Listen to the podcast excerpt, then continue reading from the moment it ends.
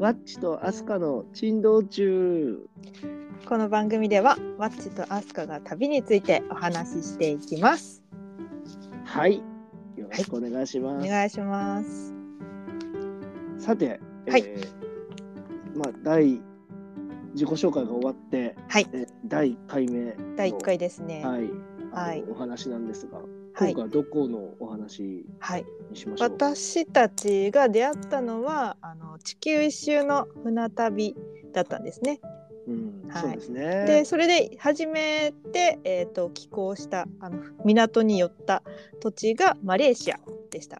なのでマレーシアからお話し始めていこうかなと思ってます。はい、もう、はい、懐かしいですね。あのコロナよりもずっと前ですから、本当にね2016年なんで、本当に、えー何年前ですか？もうもう8うん年ぐらい？ぐらい8前年前、7年、8年ぐらい前。ですね。なんかだいぶ記憶も薄れてますが、ねはい、思い出しながらお話ししていきたいなと思っています。はいで私たちが行ったマレーシアなんですけどあのマレーシアって結構マレー半島のクアラルンプールにみんな行かれること多いかなと思うんですが今回行ったのはハリマンタン島そうですね。ねうんうんなので、はい、はいました。はい、あなんというか、まあ、あのクアラルンプールには行ったことはないんですけど、自分は。はい、あのそれほどなんていうんですかね都会という感じの場所ではなかったですよね。あのね大都会っていうイメージではないですよね。うん、そうですね。なんかあの寄った場所、寄った港はコタキナバルでしたよね。コはい。タキナバルってなんかあの世界不思議発見？うんでよくコタキナバルの旅みたいなはい言われて、名前だけは知ってるけど実際行ったことがないなということで、うんはい。少ないような気がしますね。行ったことある方。ううんん。うん、そうだと思います。はい。アスカはあの行った時の第一印象というか、まあ今記憶に残ってる感じだとどんな印象がありますか？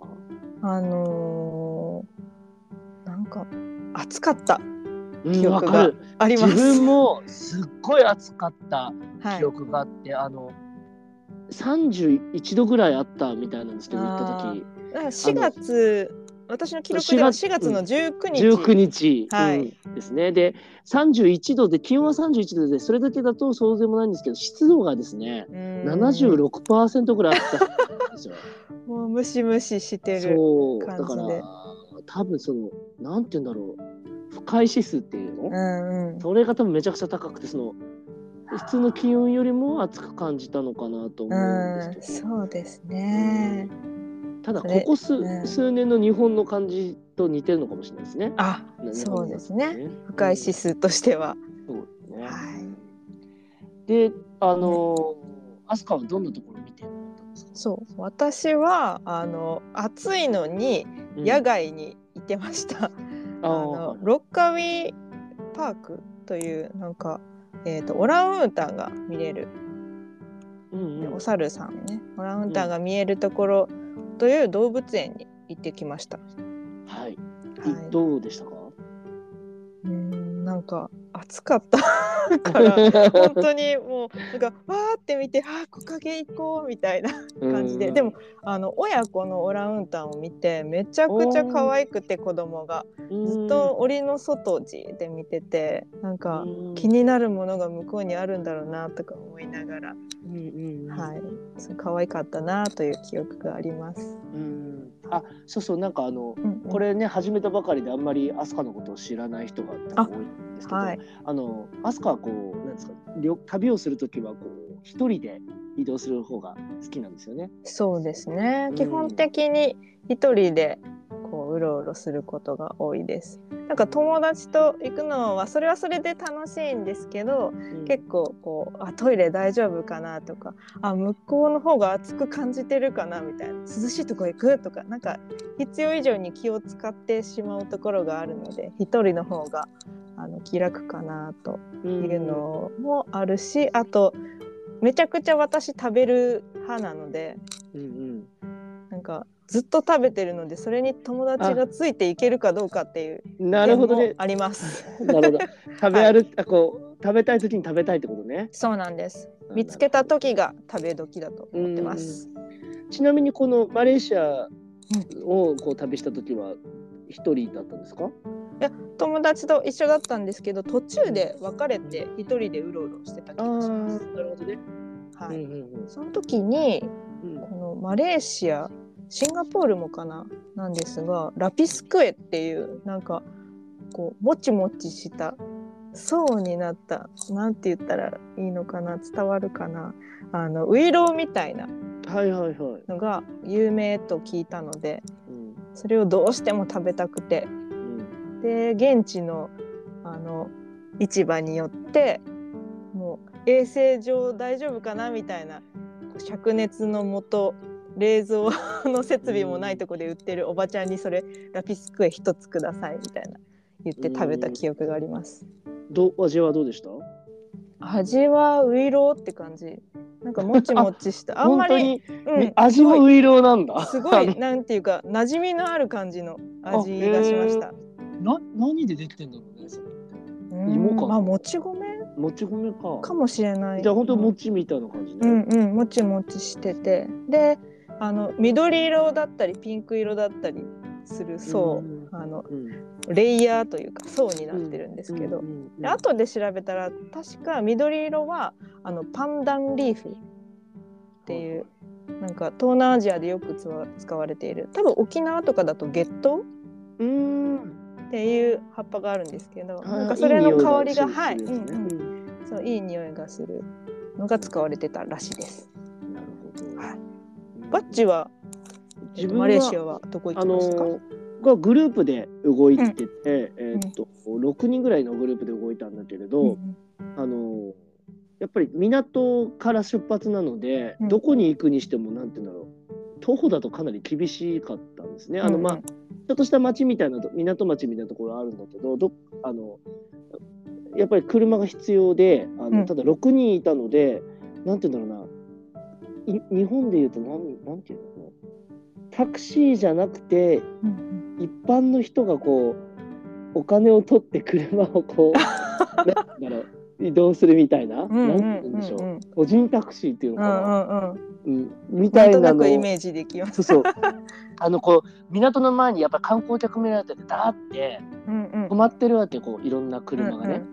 でその交渉どこに行きたいうんうん。いくらみたいなのをこうここで交渉して はい。普通の車だから一般の車なわけ、うんうん。それに乗るみたいな やつで。でえー自分もねどその動物園に行ったんだけど。あ、そうだったんだ。そう行ったんですよ。行ったんだけどやっぱ暑かったのとうんうん。あとこれね、まあ、動物園さっきね飛鳥が話してたんだけど,、うん。だったけど結構その山の中にあったの。そうね。ううん。ん、でなんかその帰りの時間が分かんないから、うん。もういいやっつってその連れてきてくれた人にさ待っててもらわなかったわけ、うんうん。そしたら帰りが大変なことになってあ、そうなんだ。帰りの車が見つかんないみたいな。でそれでね結構こうじゃあ徒歩で何とかしようと思ったんだけどもう全然しかもめちゃくちゃ暑いしうん。全然どうにもならなくて大変な目にあった記憶があります。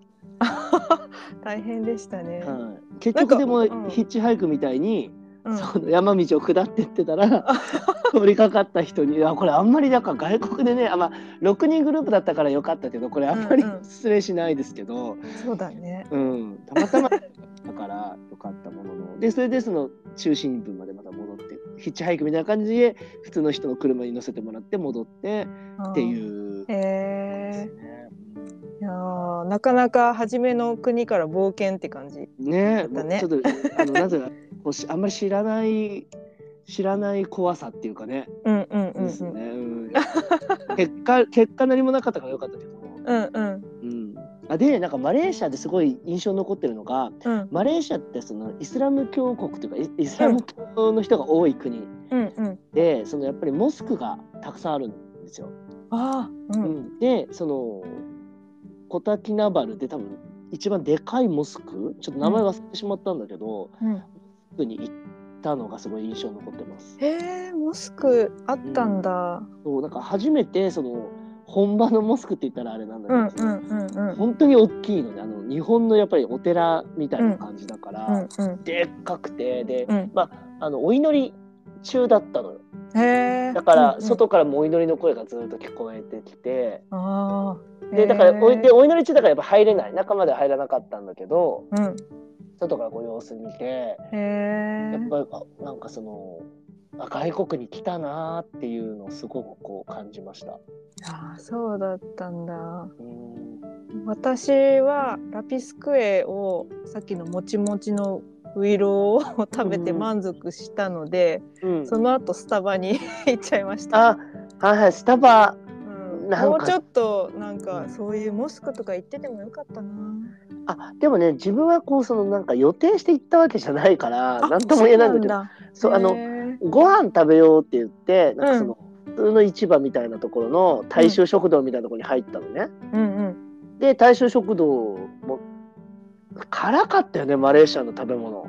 そう私は辛くないヌードル食べた。あそうだなんかすごい辛く、あもちろん辛くないものもサラダとかさ辛くないものあったんだけどうん。それも辛さもなんかすごくこう日本にない辛さでああそうだったんだ。だってねその食堂行った時になんかうんたまたまね、徒歩圏にあったのモスクが。へえ。でじゃあ行ってみようみたいな看板が出てたわけモスクっていうね、うんうん。標識が出 てここっちですみたいな本当に でそれを見て行ってみようって言って行っいいね。うん、それは六人で行ったの？はい6人で行って、うんうんすごくこういい経験になりましたね。うーん。いやーお互い面白いスタートが切れましたね。そうですね。うん。なねかなか、うん、またマレーシア行きたいと思いますか？とそうねあの行ってみたいけど暑かったよね。そうだね。赤道に結構近いのかな、マレーシアって。そうなんていうかその日本とやっぱり気候が違うなっていうのをすごい実感したうん。からそのやっぱ体が慣れてないというか、あ、そうだね5。種類の暑さに。まだ4月なのにこんなに暑いっていう感じでね。うんうんでそのショッピングモールとか大きい施設は中入ったらガンガンクーラーが効いてるんだけど、うんうんあのバスとか車とかはなんかあんまりクーラーが効きが良くなくてこのうんうん。窓開けてたりとか、あのオープンエアな感じがすごくあったので、うんうんうん。そこもなんかこうなんかあーらしいなというかその日本と違うなって日本と違うねうん。はい本当になんか急にこう異文化っていうパンチ食らったっていう感じ。そうだねねだけどその夕焼けがすごい綺麗だった記憶があります。あのあ海辺だったそうだっんで。たんだ。私あ私も一応写真では残ってるけどあんまり記憶には残ってなかったみたいです。うん夕焼け綺麗。なんかもう帰り際かな、うんまあ、夜うんうんだったんだけど、なんかバタバタしてたけど夕焼け綺麗だったなという記憶がすごくあります。うんまた行ってみたいです。私もなんていうかこの時よりもだいぶ旅のスキルは上がったので、うん今度旅したらもっと上手にいろいろできるだろうなと思ってます。なるほど。はい、またいつかタイミングがあればリベンジしたいなと思ってます。すねはい、はいはい。ではマレーシア編はこの辺りで、次回ははい、あのシンガポール編ということで、そうですね。はいそうですね。はい。ではまた次回お会いしましょお会いしましょう。バイバーイ。バイバイ。